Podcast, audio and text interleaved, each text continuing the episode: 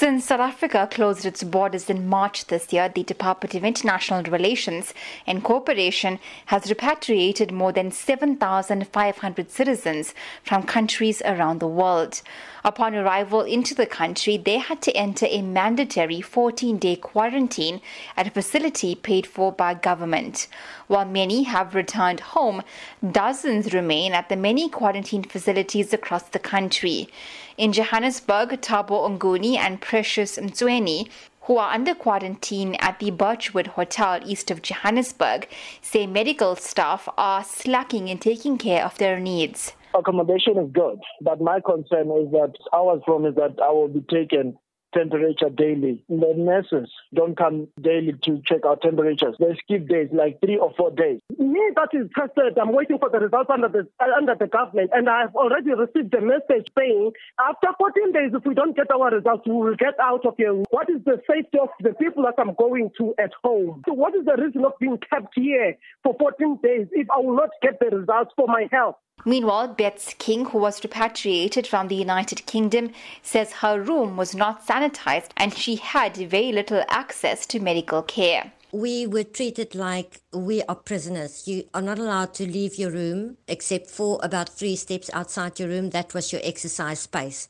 For the whole time I was there, I saw a nurse three times until I tested positive. I never saw them again until the time that I fought to get myself released from that place. My room was filthy. There was hair in the shower, which told me that place was never disinfected. 34 year old Nikki Ross from Durban, who is currently stranded in Johannesburg after completing her 14 day quarantine at the Emperors Palace facility, says she starved for most days as her dietary requirements were not met. The biggest concern is there were several people that needed medical attention. Elderly lady and her mother that was on the plane that actually needed attention on the plane. And then they got sick while in the facility. They were not given a doctor. They weren't allowed to go to a hospital. I myself needed an asthma inhaler. It took three, four days to get an asthma inhaler. They were feeding us the horrible aeroplane food. That stuff that you that's highly processed, made days before and heated up. There was no provision for any religious factors, um, halal or gluten intolerant. I'm gluten intolerant, so we, we starved for most of the time that we were there. We were constantly being punished for something. All these threatening voice recordings that we've all saved, our medical results were being withheld from us.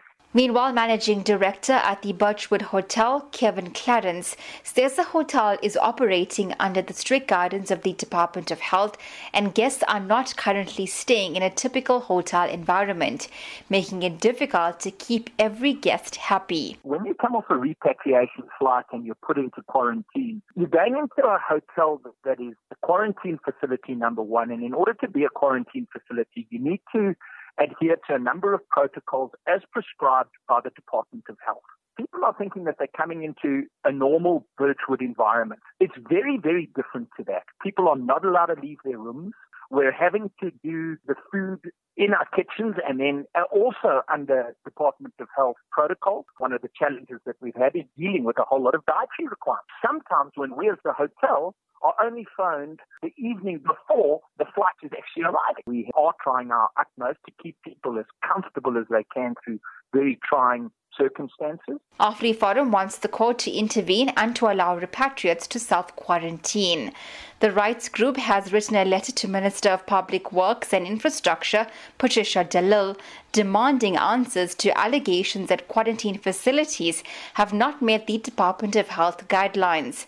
AfriForum's Alana Bailey. We feel that people should be allowed to self isolate. That is the practice in most countries in the world. Many people find the state facilities a problem. We submitted the papers on Friday and it will go to court by the 17th of June. In the papers, we basically ask for three things. We feel that the sooner they know whether they are COVID positive or not, the sooner they can get treatment. We also ask that they will be allowed to self isolate.